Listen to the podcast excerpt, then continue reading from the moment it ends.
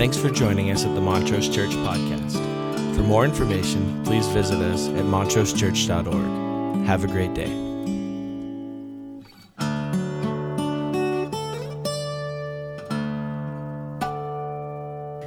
All right. Good morning, church. I'm Shauna, the kids' pastor here. I hope you're comfortable wherever you are. And I'm here today to talk about hope. As I began the process of writing this sermon, I called my dad. I'm not sure that I will ever preach a sermon when I don't mention my dad. He's a preacher, and I've been listening to his sermons my whole life. So I often do this at the start of the process. I call him to pick his brain.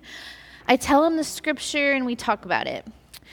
He told me about a story of a sunken submarine in the 1920s and how, when the rescue ship went to try to save the men and they reached the sub, they communicated by Morse code, and one of the survivors was tapping, Is there any hope? So I typed into Google, Is there any hope? to try and find the story.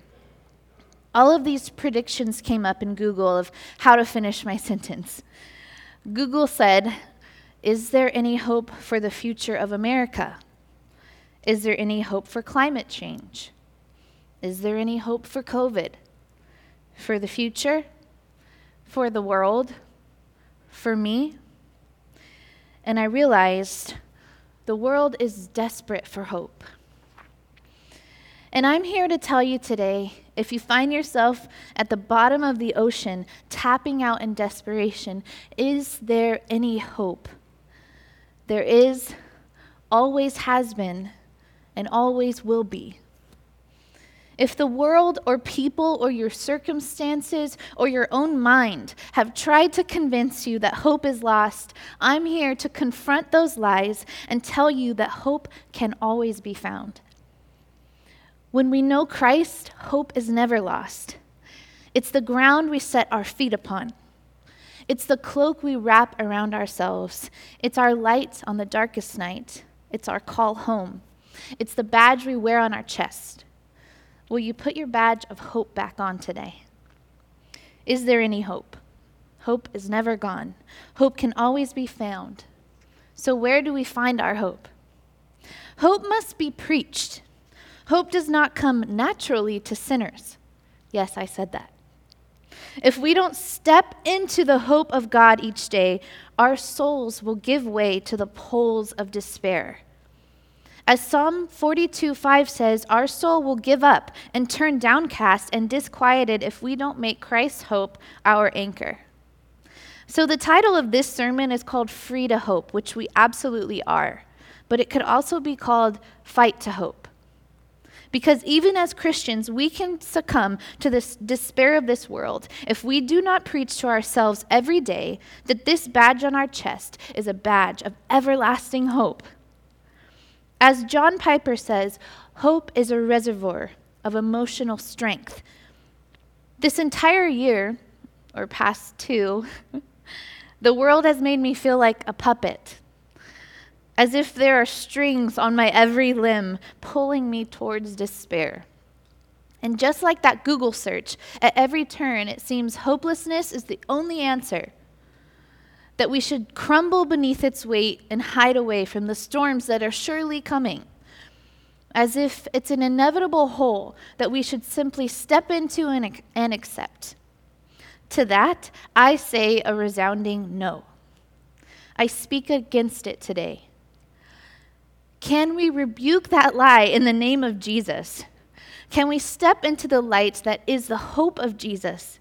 Can we cut these ties to the world that drag us into darkness? Let's not grow lukewarm in our hope lest we be spit out. Let's stop turning to Google to find our hope. Google is not the source of our hope. The source of our hope is our God, a God who calls himself I am. He was and is and will be. He's been there through every tragedy and through every victory. He is not surprised by the troubles of this world. He will be where we are going. He's already there, setting the table for us. He is the I am. He is the God who finds us precious. In Isaiah 43, our text today, God is authoritatively lifting the people of Israel's spirits from their depths of despair and back to hope. Doesn't that sound like something we need? Let's say a resounding no to the pools of despair and turn instead to the source to find our hope. So, where do we find it? Let's look at Isaiah 43 to guide us. Remember, during this time, the Israelites were in exile. This is a message of hope to people in true despair. God is our solid ground. Hope is found in who we are and knowing who we belong to. Isaiah 43, 1 and 3 says, But now, this is what the Lord says He who created you, Jacob, he who formed you, Israel, do not fear, for I have redeemed you. For I am the Lord your God, the Holy One of Israel, your Savior. As some of you know, I had a baby last year. He's just turned five months old. So I wrote this sermon in between diaper changes and cleaning spit up, and often balancing a wobbly baby on my lap. His name is Siggy Jones Deal. This is a family name, and it does have significance. It is a very intertwined story, so I'll do my best to tell it. And if you've heard this before, I do apologize. It's just that it has and it always will have a lot of significance to me. The simple explanation is that my maiden name is Siegfried. But beyond that, when my dad played football in college, they would call him Sig or Big Sig. Now my brother in law, Colton, calls him Big Siggy. so we decided to name our baby boy after that nickname. But why name him after his football nickname? One, we liked it, but also there's more significance to it. You see, my dad and Dalton's dad played football at the same college. They both were middle linebackers, but my dad played a couple years after Dalton's dad. My dad admired Dalton's dad for not only his ability on the field, but because of the impact he had on his life. You see, our dads, my dad wasn't a Christian until around the age of 20. And our dads both worked at a sporting goods store in Olathe, Kansas. My dad knew that Don, Don was a Christian. One day, my dad was overwhelmed with his questions and choices about life.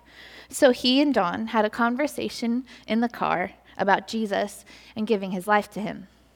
This conversation paved the way for my dad to make his way to the altar a few days later and give his life to God.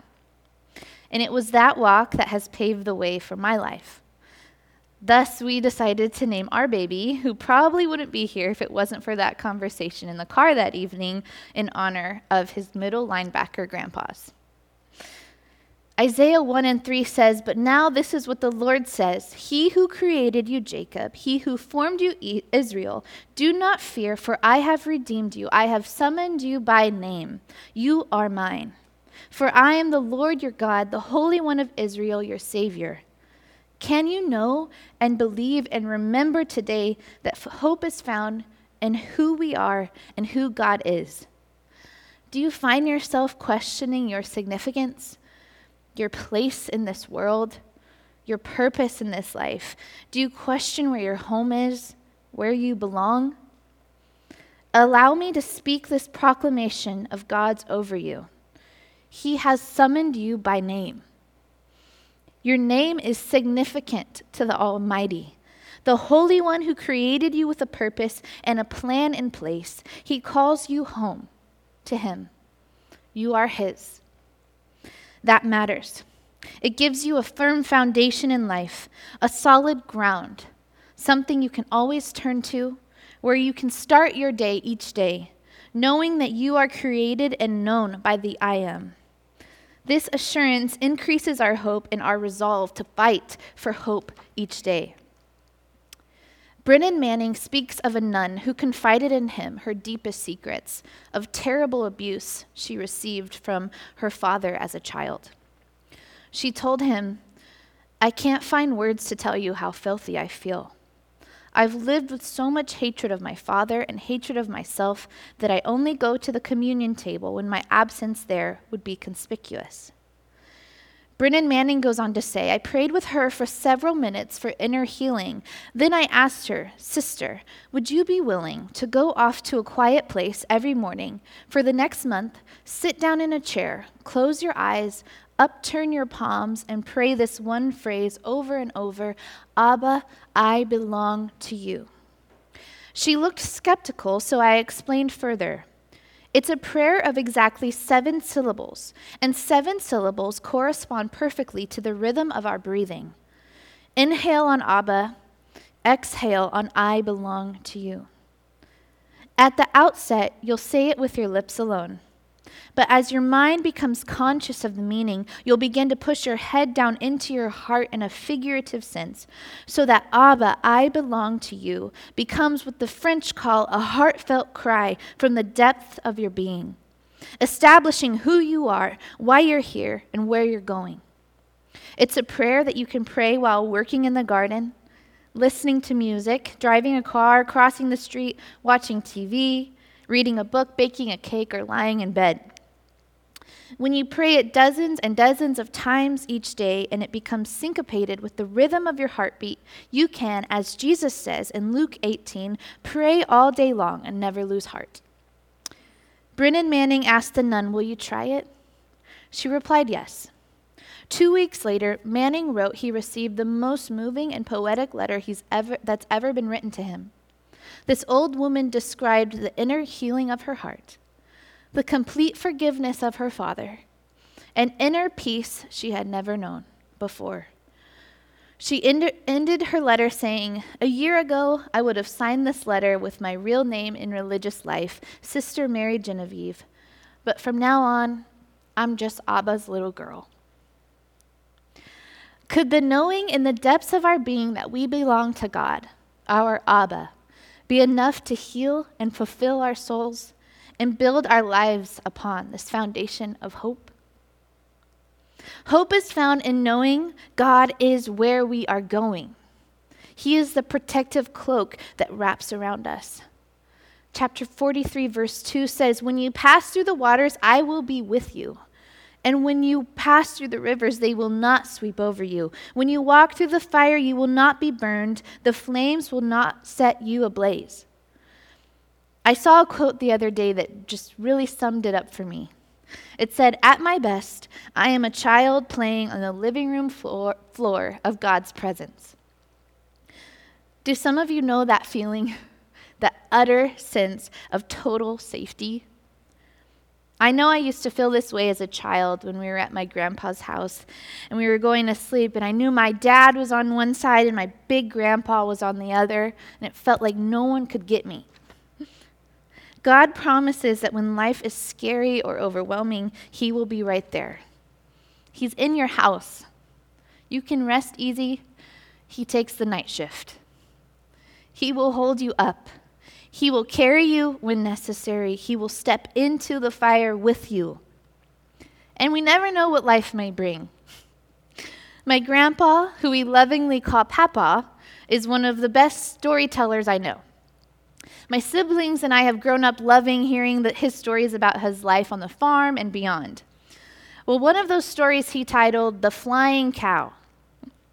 It was 1960, and Papa and his five friends were driving home from a weekend revival as they were all ministry majors at Bethany Nazarene College. It was the week of Thanksgiving around 9 p.m., and they were driving down Route 66, which was a two lane road. Well, my papa met a semi truck and had to get over to let him by. In doing so, he hit a black Angus cow. That cow flew over the top of his car. He stopped the car, checked to make sure everyone in the car was okay, and they were. He got out of his and he got out of his 51 Chevy to assess the damage. The cow had totaled his car. The truck driver got out and met my papa on the road and asked him, Did you see that man lying on the road back there? My papa said, No, I did not, and I promise I only hit a cow, not a man. The truck driver said, I know that, but I saw the whole thing. That cow flew over the top of your car and landed right on that man. Papa couldn't believe it. He went to check on the man, and without thinking, he just simply said, How are you? The man said, he couldn't move. And luckily, with time, he was able to move and he got up. While Papon, the truck driver, waited for the highway patrolman to meet them, the man who got hit by the cow, who turned out to be a hitchhiker, and the five Nazarene ministry majors walked down to the nearest bar. My papa humorously told me he knows those ministry majors didn't have a drink because they would have been kicked out of school. But he wouldn't have blamed the hitchhiker for having a, a drink or two after having been hit by that flying cow on Route 66. Stories like this go to show us that we don't know what our futures hold. Tomorrow could hold flying cows for all we know. But as the somewhat cliche saying goes, we know who holds the future. Now, that doesn't mean our future is tied up in a bow. As C.S. Lewis says in the Chronicles of Narnia about our God, safe? Who said anything about safe? Of course, he isn't safe, but he's good. I tell you, he's the king. The hope of God simply assures us that in the highs and lows of life, our good God will lovingly hold our hand and guide us through if we let Him. Remember when Shadrach, Meshach, and Abednego were thrown into the fire, the guards saw not three men, but four in the fire as Jesus was right in there with them. We can find hope in this truth. Hope is found in His redemption chapter 43, verse 1, 18, and 19 say, Do not fear, for I have redeemed you. Forget the former things. Do not dwell on the past. See, I am doing a new thing. Now it springs up. Do you not perceive it? I am making a way in the wilderness and streams in the wasteland. There aren't many people asking me my personal theology, and for that I am thankful. But in some situations, I have shared this. There aren't too many things in life that I am absolutely certain of. And at this point in life, I'm fairly unsure of the saying, everything happens for a reason. I'm not necessarily comfortable with that phrase anymore. But one thing I know for sure God can and will redeem all things. I have walked with him long enough to see how he can take the worst situations and bring forth wild flowers from desert rocks. I've seen him bring such wholeness to absolutely wrecked individuals. This is the gift of Jesus. He tells us not to fear, not to dwell on our past, because he does new things. He can make streams in a wasteland, he makes roads in the wilderness to guide us. Oftentimes, when Dalton and I don't know how to pray, we simply say, God, please make a way. Because we know He can. We never give up that hope. He can make a way, He is the way maker. We can even be thankful for our broken parts. I encourage you to break at the feet of the Maker. Give him the lump of clay that is often the result of our human life, and he can create beautiful things out of it. And in that creation, you will find a closeness to the Heavenly Father that puts the pieces of your broken heart back together. Brennan Manning says, For the sins that brought us to this sacred intimacy, we are indeed grateful. And German theologian states it precisely saying, Love proves its authenticity in fidelity, but reaches its completion in forgiveness. Can you let go of the former things and step boldly into the redemption of Jesus, He can make streams in the wasteland of our lives. And finally, hope is found in His love. Chapter 43, verse 4 says, Since you are precious and honored in my sight, and because I love you. We may ask, why would this God care to bring us to redemption? Why would he meet us and the Israelites again and again when we deny him over and over and question and praise other gods time and time again? Why wouldn't he throw in the towel? We really don't seem worth it. What is his motivation? It's the most simple and most powerful thing in this world, and it's because he loves us. Do you have that person in your life? The person who you would forgive a million times over, who it's literally impossible for them to rid you of your love for them. That level of love is a direct imprint from our Father God.